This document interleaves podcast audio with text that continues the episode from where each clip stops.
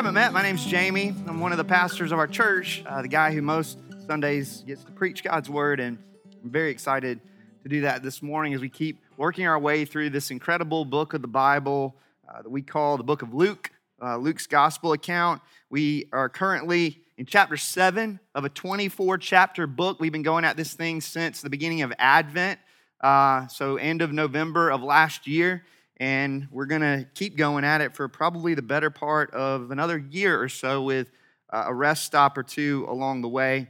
Uh, one this summer, and then I think we're going to pause for Advent uh, this year and step out of Luke for uh, those four or five gatherings that we have together in November, December of this year. And so, uh, so as not to belabor the point, because this is a fascinating story that we're going to get into this morning, I'll go ahead and invite you to open your Bible to Luke chapter 7. That's where we're going to be uh, today, verses 36 through 50. As you're turning there, uh, just a couple of announcements as a second pass at some things that we talked about last Sunday. Uh, if you're new to our church and you've never done this uh, along the way, uh, would encourage you to go on our website and fill out one of our digital connect cards. You'll see it right there on the home page, big blue box. Uh, doesn't ask for a lot of information, just simply an attempt to try to get a conversation going with you, to be able to reach out and connect with you um, welcome you to our church, answer any questions you might have, uh, play a little bit of the get to know you game. Uh, and then, along with that, a couple other things that James mentioned last Sunday a couple of community opportunities, outreach opportunities um, uh, coming our way this upcoming Thursday, I believe it is, uh, tax day, April 15th. Uh, you can give more than your money to the government. You can give blood um, because we're going to have a blood drive right here on our property. Uh, you can find out more about that by going to our website as well. And then while you're on the website, uh, another community opportunity going on right now. Um, we're seeking to onboard and uh, participate in whatever way we can as a church with some of the disaster relief stuff happening over in Newnan. Uh, and so, if that's something that uh, you have margin for, uh, you're willing, you're able to uh, go explore that, would also commend the website to you. All of that is right there um, as you go to crosspointptc.com. Uh, let me pray for us, and we'll jump into this morning's passage and see where it takes us. Heavenly Father, thank you for the, the gift, the means of grace that it is to come together as the church, to open up the scriptures to explore your word, inspired, inerrant, infallible, a non moving beacon in a sea of moving beacons. Lord, I pray that you would ground us in the scriptures this morning and that we would walk away not just with a deeper understanding of who you are, Jesus, but with a different posture as it pertains to the outworking of our lives in light of the forgiveness that we found in you. A life of extravagant love, a life of extravagant worship, that we would be a people who would lay it all down at your feet, whatever that means. If it means worship, if it means sacrifice, if it means letting go of fears, anxieties, doubts, whatever it is, Lord, that that we would find ourselves in the posture of the forgiven sinful woman that we're about to encounter in this morning's passage as we, as we exit this place.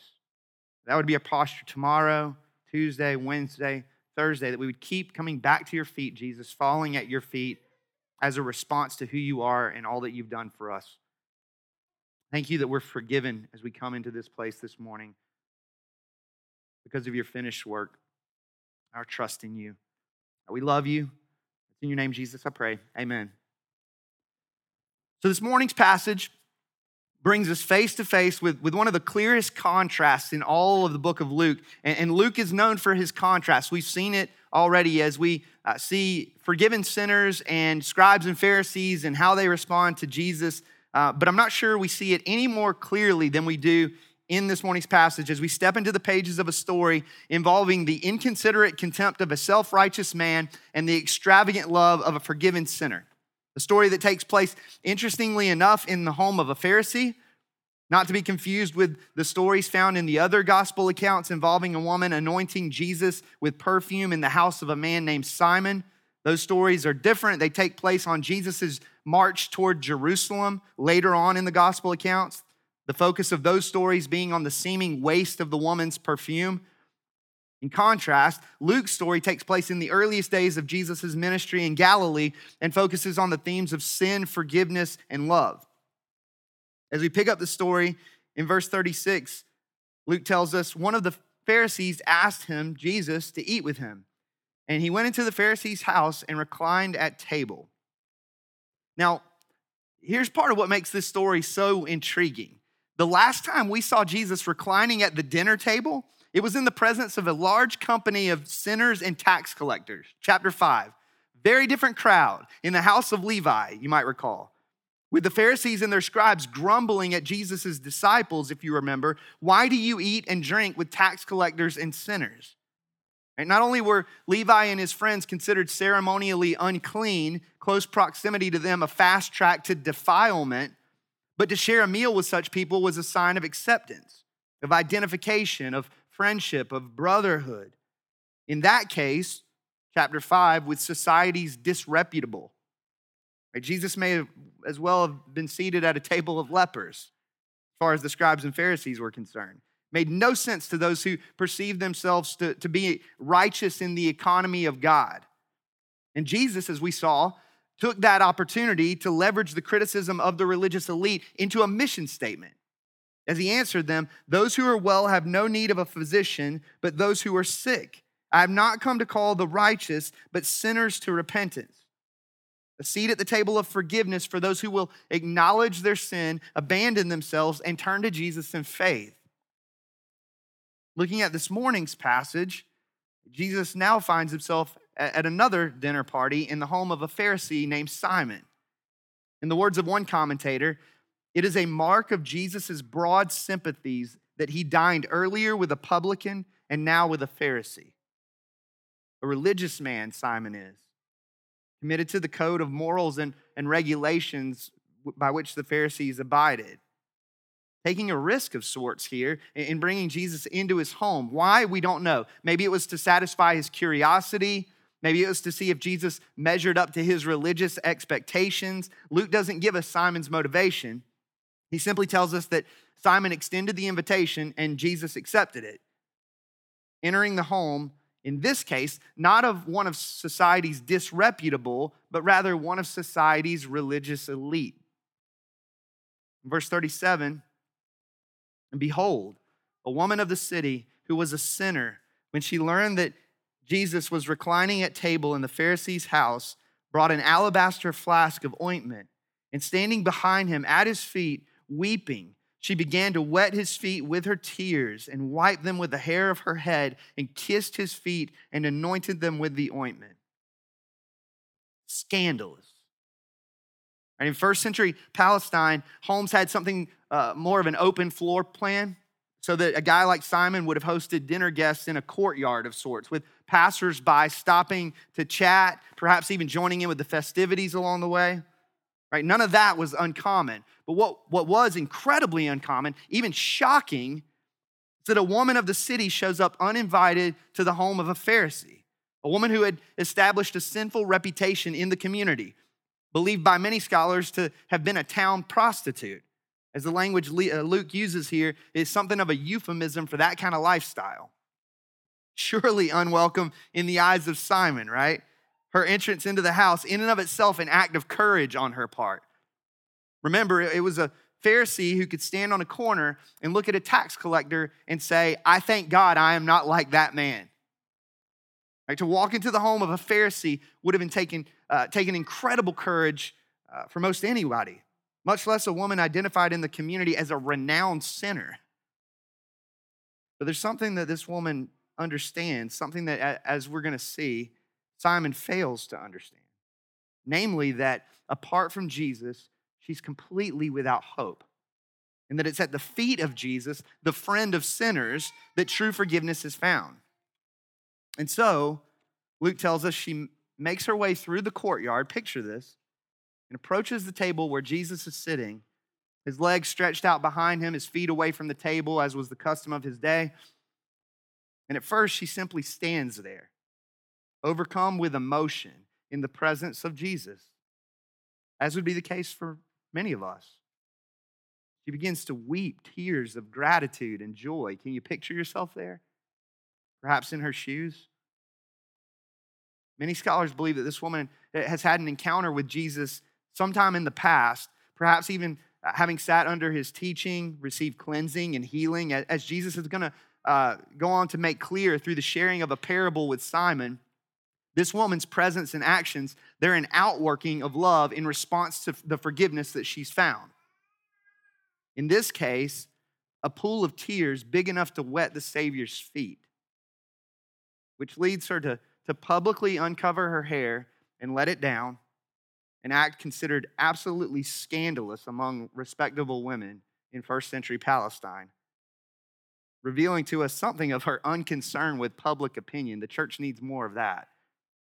She falls at the feet of Jesus, wipes his feet with her hair, and kisses them. She doesn't care what's going on in the room other than Jesus right in front of her.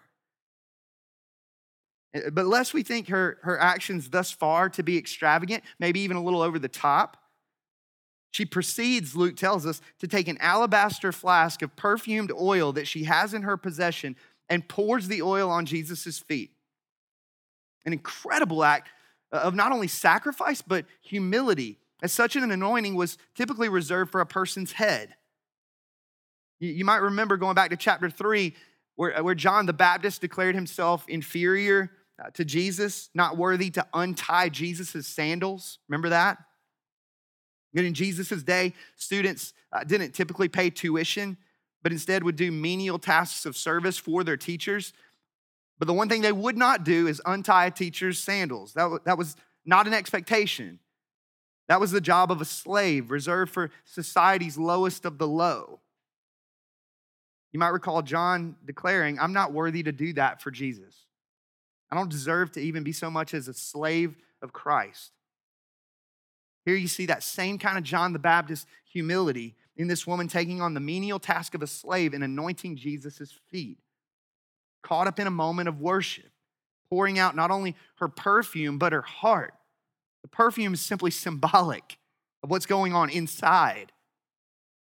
Philip Ryken says in his commentary as Luke has revealed the true identity of Jesus Christ, he has shown people responding to him in faith. Now he shows someone responding to him in love. Thus, we see that a disciple is a lover. Jesus desires the affection of our hearts as well as the faith of our minds. So greet him, Ryken says, with extravagant affection. Fall into the arms of his love, bow at his feet in worship, and weep for joy that all your sins are forgiven. That's the sermon application. That's it. There aren't six things to go out and do this week. The, the call to action is simply to fall into the arms of Christ's love, to bow at the feet of Jesus in worship, to weep for joy like the forgiven woman that all of your sins have been forgiven. That's what extravagant forgiveness and grace compels extravagant love and worship. Unfortunately, that's not what we see in the contrasting attitude of Simon the Pharisee. As Luke goes on to tell us in verse 39 Now, when the Pharisee who had invited him saw this, he said to himself, If this man were a prophet, he would have known who and what sort of woman this is who is touching him, for she's a sinner. And on, on the one hand, the, the feeling sense of shock is understandable. Right? Transpiring events like this were not culturally commonplace. On the other hand, we've seen this before in Luke's gospel account, have we not? The religious leaders standing in their own minds on one of the higher rungs of God's great ladder. So high up in the clouds of their own self righteousness that the only direction to look is down. Unable to see their great need, perceiving themselves to be spiritually healthy in the eyes of God unwilling to accept Jesus' diagnosis of the sickness of sin in their own hearts, refusing to fall at his feet in neediness and desperation for the, the forgiveness that he offers. In this case, I mean, Luke's trying to tell us he's the Messiah, right? In this case, Simon determines that Jesus must not even be a prophet, much less the promised Messiah. After all, any good prophet would know what kind of woman this is and would refuse to allow such a sinner to come within arm's length. Simon's thinking it's merciless it's loveless. In the words of one commentator, he had an Arctic heart, a permafrost of the soul. You see what Luke's doing here?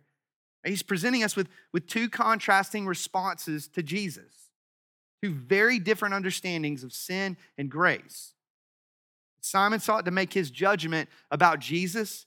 The sinful woman had already done so, trusting that in Jesus the forgiveness of her sins was secured. Meanwhile, Simon, scandalized by a thought of, uh, a seat at the table of forgiveness on the basis of what Jesus is offering. Verse 40 And Jesus answering said to him, Simon, I have something to say to you. And he answered, Say it, teacher. Right? No Lord, no master there, not even prophet. Say it, teacher. Jesus reveals himself to, to be the prophet that Simon is certain Jesus isn't, as he not only expresses an awareness of who this woman of the city is, a forgiven sinner overwhelmed with extravagant love, but also an awareness of who Simon is a self righteous man over, overwhelmed with inconsiderate contempt, which Jesus goes on to make plain in confronting Simon's thinking and attitude with a parable. One of the simplest parables in all of the Gospels. He says in verse 41 A certain moneylender had two debtors, one owed 500 denarii and the other 50. When they could not pay, he canceled the debt of both. Now, which of them will love him more? Denarius was the equivalent to a day's wage. And so you're, you're talking about the difference between a debt amounting to a month and a half's pay versus a debt amounting to a year and a half's pay. Significant gap there, right? Jesus tells the story of two debtors with significantly different sized debts, both unable to pay what was required, both forgiven of their loans as an act of the moneylender's mercy and grace. And Jesus asked Simon, one of the simplest questions in all of the gospel accounts. Which one of these debtors will love the money lender more? Right? It doesn't take a whole lot of contemplation on Simon's part. Simon answered, verse 43, the one I suppose for whom he canceled the larger debt. Rather unenthusiastic, right? I suppose that one. Simon senses where, where Jesus is going with all this. This is not a lesson on financial peace. This is, this is a lesson on the debt of sin and the grace of God. And Jesus said to him, You have judged rightly. That's a, that's a leprechaun riding a unicorn in the Gospels. Right? It's one of the few times in, in all of Scripture where we're told that a Pharisee makes a right judgment. Jesus says to Simon, Right answer. And then he proceeds to make his point in connecting the parable he's just told to the reality right in front of Simon the Pharisee's eyes. Verse 44 Then turning toward the woman, he said to Simon, Do you see this woman? I entered your house. You gave me no water for my feet, but she has wet my feet with her tears and wiped them with her hair. You gave me no kiss, but from the time I came in, she has not ceased to kiss my feet. You did not anoint my head with oil, but she has anointed my feet with ointment. Simon had failed to treat Jesus with honor in refusing to provide him with the most basic hospitality. No basin of water for the washing of Jesus' feet. No greeting of a kiss on the cheek, as was customary in the ancient Near East. No anointing of Jesus' head with oil. Yeah, yes, Simon had invited Jesus into his home, but he had failed to treat Jesus with love and respect. My goodness, there might be a, a Bible belt lesson there. Perceiving Simon all the while that it was the woman of the city who had missed it, when in fact it was Simon, the loveless one. You even get the indication that the woman is still kissing Jesus' feet as this parable is being unpacked, exceeding Simon in every way, wetting Jesus' feet, not, not with water, but tears of gratitude, kissing and anointing not Jesus' cheek and head, but his feet in servant hearted humility. Why? In closing out this morning's passage, Jesus answers that question for us. Verse 47 Therefore, I tell you, her sins, which are many, are forgiven, for she loved much. But he who is forgiven little loves little. And he said to her, Your sins are forgiven. Verse 49 Then those who were at table with him began to say among themselves, Who is this who even forgives sins? Right? We saw that with the story of the paralytic. And he said to the woman, Your faith has saved you. Go in peace. Not to say that, that the woman's acts of extravagant love are the basis of her forgiveness. That would con- conflict with the very parable that Jesus has just told, right? A parable in which extravagant debt forgiven compels extravagant love. Not to mention the fact that Jesus says, verse 50, that it's the woman's faith that saved her. And, and more appropriately, the object of her faith, Jesus. Forgiven not because she loved, but rather because she believed. In fact, when Jesus says, verse 48, your sins are forgiven, the, the Greek word translated are forgiven, it's a perfect tense verb. Perfect tense defined as a completed action of the past producing ongoing effects in the present. So that the most literal word for word translation, some of you have this in your Bibles, would be your sins have been forgiven. Again, it's why many scholars believe that, that this is not this woman's first encounter with Jesus. Perhaps having sat under his teaching, received his cleansing and healing in the past. That what Jesus is saying is, is that love is the evidence of forgiveness. Perhaps Simon's sins were perceivably smaller than the sinful woman's, but he was a debtor too, nonetheless. Both people in the parable owing a debt that neither could pay, desperate for the mercy and grace of the moneylender. N.T. Wright, in his commentary on this passage, says The Pharisee has never come to terms with the depths of his own heart and so doesn't appreciate God's generous love when it sits in person at his own table. For Luke, true faith is what happens when someone looks at Jesus and discovers God's forgiveness. And the sign and proof of this faith is love. What James means when he says faith without works is dead. The true sign of faith is an outworking of gratitude, worship, and love. The woman does what Simon fails to do, motivated by the forgiveness she knows can only be found in Jesus. Well aware of the wages of her sin. She's very Pauline in that sense, knowing that the wages of sin is death. She's more aware of her sin than any of the religious leaders in her community. In the words of one commentator, she probably forgot more of her sins than they would ever be aware of. She knows the hopelessness of her debt before God a debt she has no ability to repay. Desperate for mercy, poor in spirit, empty pocketed, spiritually bankrupt. But she also knows that Jesus is mighty to save, offering forgiveness to the vilest of sinners. Believing that, that Jesus could forgive her many sins, that God's grace in Jesus Christ is bigger than her laundry list of improprieties that he could stamp a new identity on her that was no longer renowned sinner, but forgiven sinner. In the words of one commentator, to be a big sinner, it's not the worst thing. To not ask forgiveness through faith in Jesus is. In preparing for this sermon, I read of a pastor who was sharing the gospel with a woman when she stopped in mid sentence. Honey, God gave up on me a long time ago. To which he replied, honey, you don't know Jesus.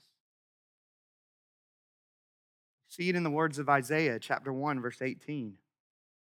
Come now, let us reason together, says the Lord. Though your sins are like scarlet, they shall be as white as snow. Though they are red like crimson, they shall become like wool. That's the forgiveness of God. That's the word picture for the forgiveness of God. Oh, precious is the flow that makes me white as snow. No other fount I know, nothing but the blood of Jesus. Are you a great sinner? Am I a great sinner? Yes and amen. Is he a greater Savior, Jesus Christ? Hallelujah. The story of the sinful woman forgiven is very simple in its meaning. It means that there's hope for any sinner who will acknowledge their sin, abandon themselves, and turn to Jesus in faith, which is the entirety of the Christian life, by the way. Martin Luther said, the first of his 95 theses, the entire Christian life is one of repentance. It's one of coming back to the feet of Jesus Christ over and over and over again. abandoning ourselves, turning to Him. As we saw in the story of the centurion servant, that the great theme is that of God's salvation to those who come to Jesus in humility, acknowledging their unworthiness and desperate need for Him. And out of the ashes of that self abandonment comes a life of love in grateful response to the true forgiveness that can only be found in Jesus. Like the faith that surely showed itself authentic in the forgiven woman's humble, Christ honoring, servant hearted attitude and actions. I love the way R.C. Sproul paints a picture of this morning's passage. He says, All who came to Simon the Pharisee's house that evening came for a party, but this woman came to go to church. She came because Jesus was there, and she came to worship him, to adore him, to praise him, to thank him, to honor him, to glorify him, and to serve him. This was not a token offering of praise and thanksgiving. This was an extravagant act of worship coming from a woman who had experienced extravagant grace for the forgiveness of her sins. This passage, it invites us to search our hearts to see whether there be an extravagant love there. A debt of love for Christ born out of the debt he paid for our sins. That I would ask, have you have you heard those sweetest of words wash over you? The words that Jesus spoke over the sinful woman. Your sins are forgiven. Your sins have been forgiven. And I don't just mean when you became a Christian, if you are a Christian. I mean, have you heard it recently? Have you heard those words of Jesus wash over you recently so that they've had recent effect on your life and the outworking of extravagant love and gratitude and worship? Do you know the forgiveness of Jesus? Not just theologically, but experientially. And the life of love and gratitude that flows from the forgiveness that's found in Him. In the words of one commentator, not just tears and perfume, but a life poured out in love for Jesus. He who's been forgiven much loves much, and in Christ, our forgiveness runs far deeper than we even know. And so the invitation this morning as we continue to worship together is simple. Going back to that Philip Ryken quote, it's to fall at his feet, to worship him, to pour out your heart in gratitude, thanksgiving, and love for the forgiveness that you've been given in Jesus. We get to do that with our song. We get to do that through the receiving of the Lord's Supper together. If you missed it on your way in, there are communion cups on the back table. You're welcome to go grab one of those over the course of these last two songs. Whenever you're ready to receive of the bread representing the broken body of Jesus and to dip it in the cup representing his shed blood, you're welcome to do so. If you're a Christian, that meal is for you. What a beautiful opportunity as we see Jesus sharing a meal around a table and we see the beauty of a picture of forgiveness to receive the meal of the bread and the cup this morning and to know that it represents a picture of forgiveness, the broken body and shed blood of Jesus Christ, in whom our debt has been paid in full.